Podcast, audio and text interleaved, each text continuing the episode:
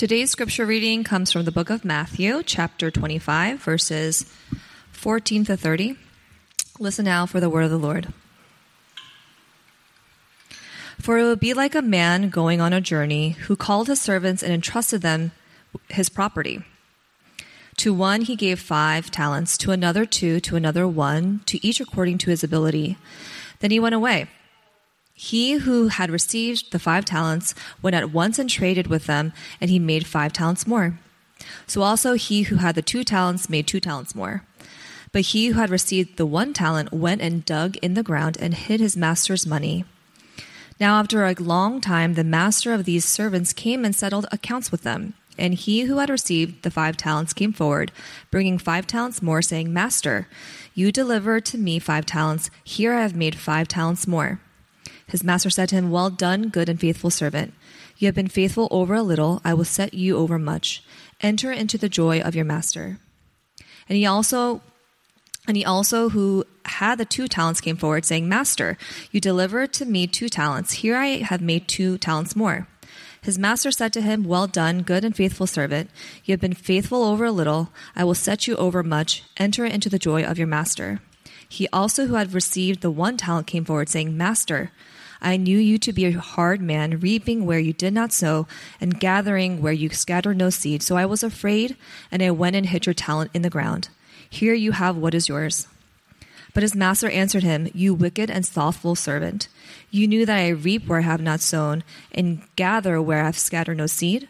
Then you ought to have invested my money with the bankers, and at my coming I should have received what was my own with interest. So take the talent from him and give it to him who has ten talents. For to everyone who has has will be give, for every for to everyone who has ha, will have more be given, and he will have an abundance. But from the one who has not, even what he he has will be taken away. And cast the worthless servant into the outer darkness, in the place where there will be weeping and gnashing of teeth. This is the word of the Lord.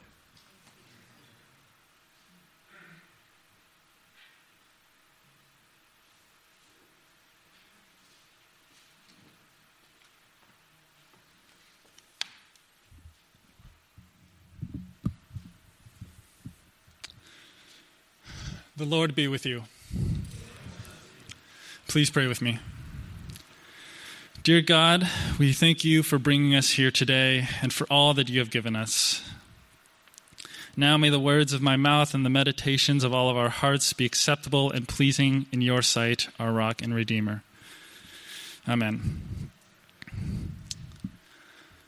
So, another step along in the narrative lectionary brings us to another parable given by Jesus towards the end of his ministry time in the Gospel of Matthew. As we were reminded last week, with parables, there is a larger context that we need to consider here. So, we want to be mindful of where we are in this Gospel to uh, better understand this passage. After the text that we just heard, the Gospel of Matthew will tell us about some other powerful moments in Jesus' ministry, such as the anointing at Bethany and the Last Supper with his disciples, as well as his betrayal, arrest, and crucifixion. With many of the parables throughout the Gospels, there is usually a question or some kind of setup that leads Jesus to give the parable. In the text last, last week, Jesus was asked a question challenging his authority, which led him to give three different parables, including the parable of the wedding banquet. And with our text today, there's a similar thing with there being a setup here. If any of you uh, have one of those Bibles where the words are red when Jesus is speaking, then this would have been easier to see, but there is very little narration that happens in chapter 24 and chapter 25 of Matthew. Uh, if you look at the, the text, the words, almost all of them are red in those two chapters, and there's very little narration that happens there. With chapter 24, Jesus talks about the destruction of the temple and his return. And in the second half of the chapter, Jesus gives some other metaphors and lessons trying to teach the disciples about faithfulness in the time before his return. Chapter 25, which we just heard from, that has the parable of the ten bridesmaids and the parable of the talents, continues this message of faithfulness. And it is faithfulness in doing the work of Jesus until he comes again. And that is where we find ourselves today. But before we get too lost in the weeds here, I want to take a quick minute to talk about parables. Um, I'm going to be honest here and, and say that a good amount of the time, these parables are pretty confusing to me. And uh, I was thinking about them as they feel like riddles wrapped in stories or a super long winded metaphor, but regardless of how I look at it, uh, there seems to be some kind of element of mystery to them and feels like there's something that I need to figure out or, or decode when looking at parables. Pastor Dave had told us last week that we want to avoid misinterpretations of these texts because um, it's easy, it can be really easy to uh, misunderstand or misinterpret them. And I think that's a really helpful reminder when it comes to parables. Now, if uh, any of you, like me, are confused by parables as well, then I think that that is okay because we are not alone in that having Jesus explain why he used parables was important enough that it's included in Matthew, Mark, and Luke's Gospels. In Matthew 13, Jesus says, The reason I speak in parables is that seeing they do not perceive, and hearing they do not listen, nor do they understand. To me, that sounds like Jesus is saying, I have to tell them stories because if I were to, uh, because if they saw and heard the secrets of God's kingdom, they wouldn't be able to process what they were seeing or understand what they were hearing. That might sound a little harsh, but at the same time, it, does make sense to me why Jesus would say that. A similar thing happens today, I think, because there are things like Aesop's fables, which uh, I remember hearing as a kid. I'm not really sure how much they're read now, but there's a lot of power to things like that. For example, it can be hard to explain to young kids when the right times to play are or when the right times to work are. And uh, if you just told them that directly, it might be difficult to understand because not everyone responds to that sort of teaching. But if you tell a story like the ants and the grasshopper that communicates a similar message of when the right times to play are and when the right times to work are, I think it's easier to understand and to, rem- to remember the message. Again, Jesus is doing a similar thing here.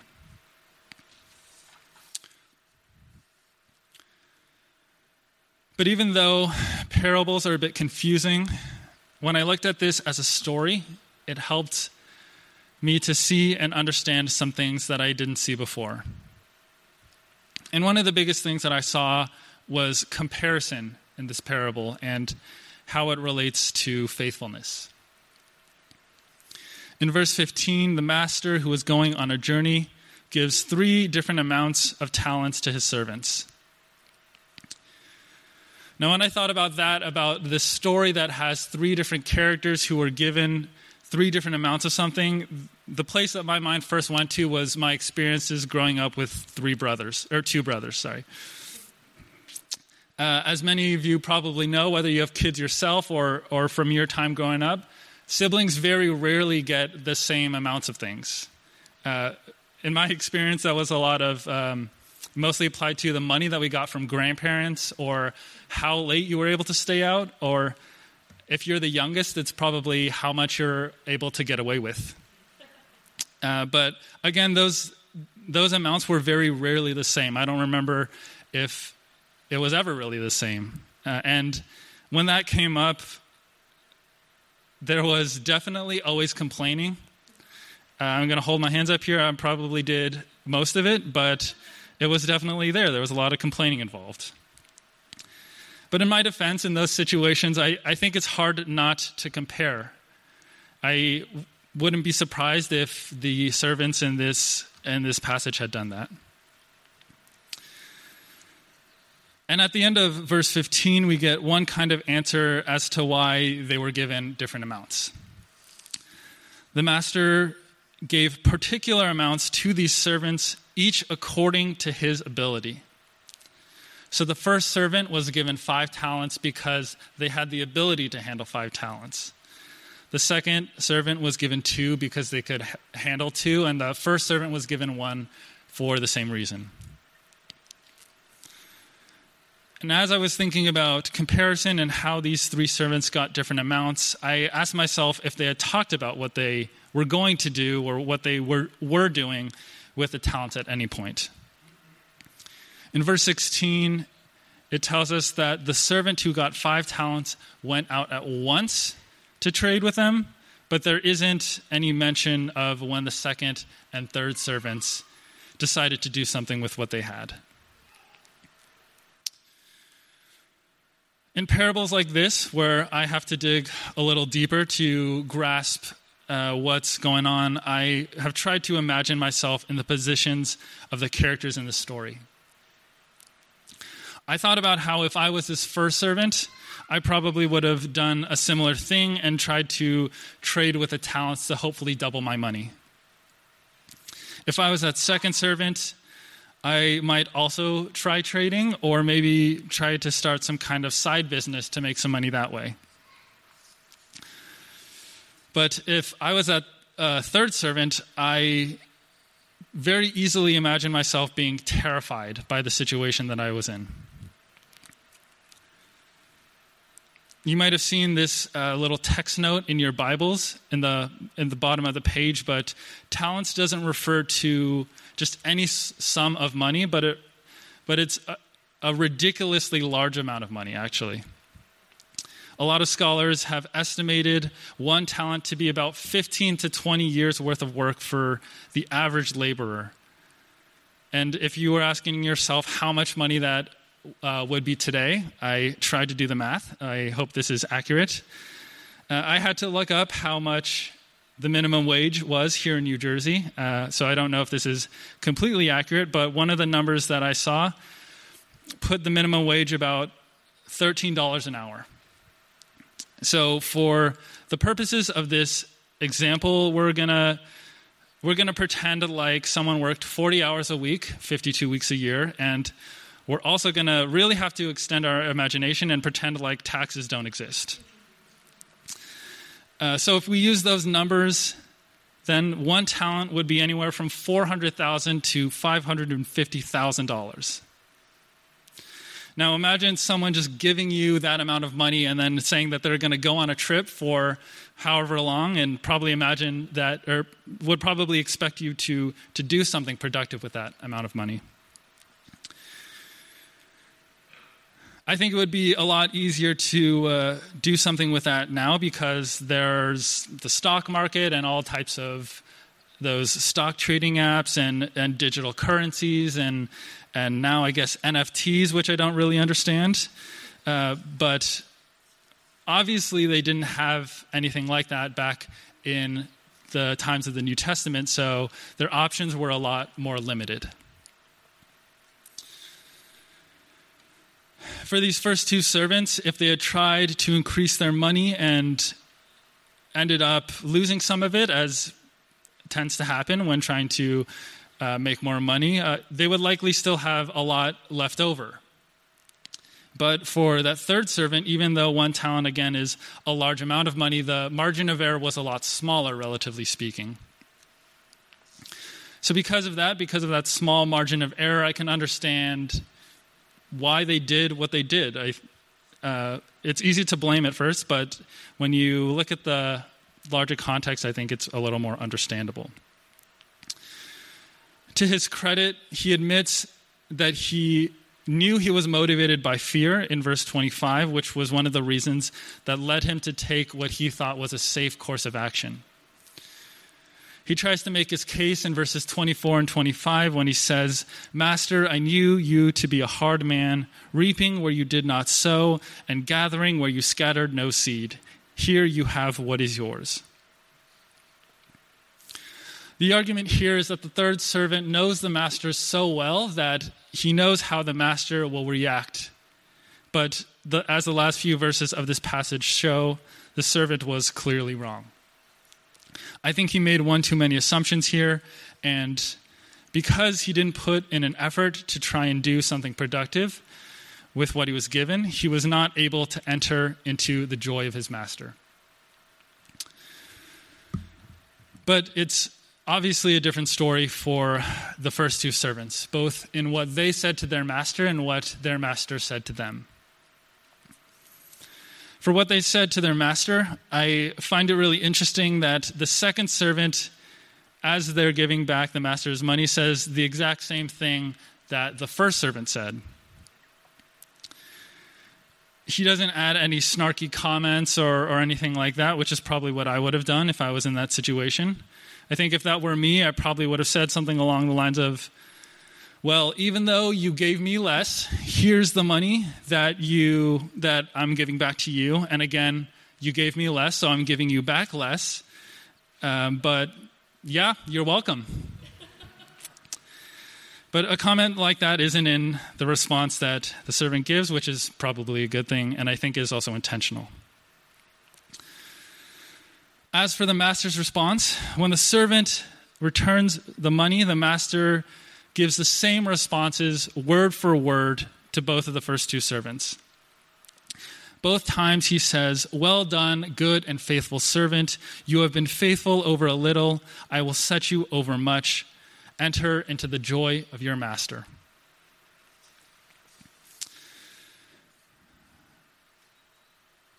As we read this story, I feel like it's important for us to remember here that Jesus was telling this parable to his disciples in trying to prepare them for his death and through the times until his return. Jesus was giving them this lesson. The lesson this parable gives us is one that I think the disciples needed to hear and one that many of us need to hear as well. What this parable teaches us is that we need to be faithful in the work of Jesus and to give our best effort. This parable isn't about producing results like making more money, and it isn't really about money at all.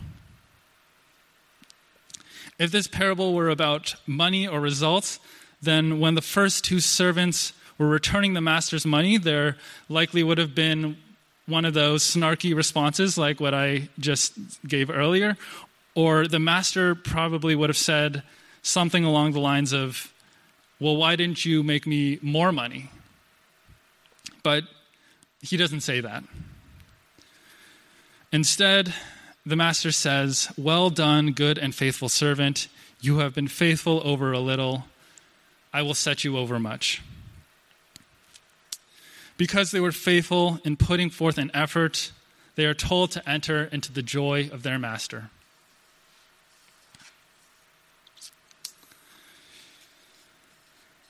To close here, I uh, want to share why I decided to uh, use this, this phrase as the name for the sermon. When I thought more about the importance of effort, the phrase that came to mind was was give it the old college try. And I imagine someone doing one of these motions as they said it. Uh, before I looked it up for this sermon, I don't think that I, I had ever really used that phrase before in, a, in, in, an actual conversation. I didn't know where it came from, and I definitely didn't know what a college try was. According to uh, what I could find online, it comes from a baseball context, and it usually refers to an attempt to achieve something with a high risk of failure. So, probably like someone trying to uh, jump off of the back wall in a baseball stadium, stadium trying to catch a fly ball. One of the websites uh, I looked at had said supposedly the phrase referenced the enthusiasm of an amateur athlete playing for their college team. So, this phrase is meant to acknowledge and emphasize the effort that one gives, regardless of what the result will be. And if you look throughout the New Testament, you will see the disciples attempting many things that could easily be seen as having a high risk of failure. And in a good amount of those moments, what they tried and did end up failing. But they were faithful and they tried, which is what Jesus was trying to teach them here. For each of us in our own lives, there will be times when we will try and succeed, and other times when we will try and fail. When we succeed, it builds confidence and we are encouraged. But when we fail, that confidence can very easily disappear, and the discouragement that comes from failing can lead fear to control us. But through this parable, I believe that Jesus calls us to give our best effort as we work for Him. In our performance driven society that emphasizes results, it's hard. It's very hard not to compare yourself or your results to others. And I'm not going to pretend like I don't do that. But while comparison can often be discouraging and unhelpful, including and maybe especially in our faith journeys, Jesus offers us this hope that even in the face of overwhelming odds and in the face of a high risk of failure, we can show our faithfulness and love for Him not by our results, but by our efforts, so that we can hear Jesus say to us, Well done, good and faithful servant. Will you, pl- will you pray with me? Steadfast Jesus, we thank you for the deep and abiding love you have for us and for all the different ways we can show our faithfulness to you. As we continue on in our lives, Jesus, we ask that you help us remember to be faithful in our efforts for your work. Amen.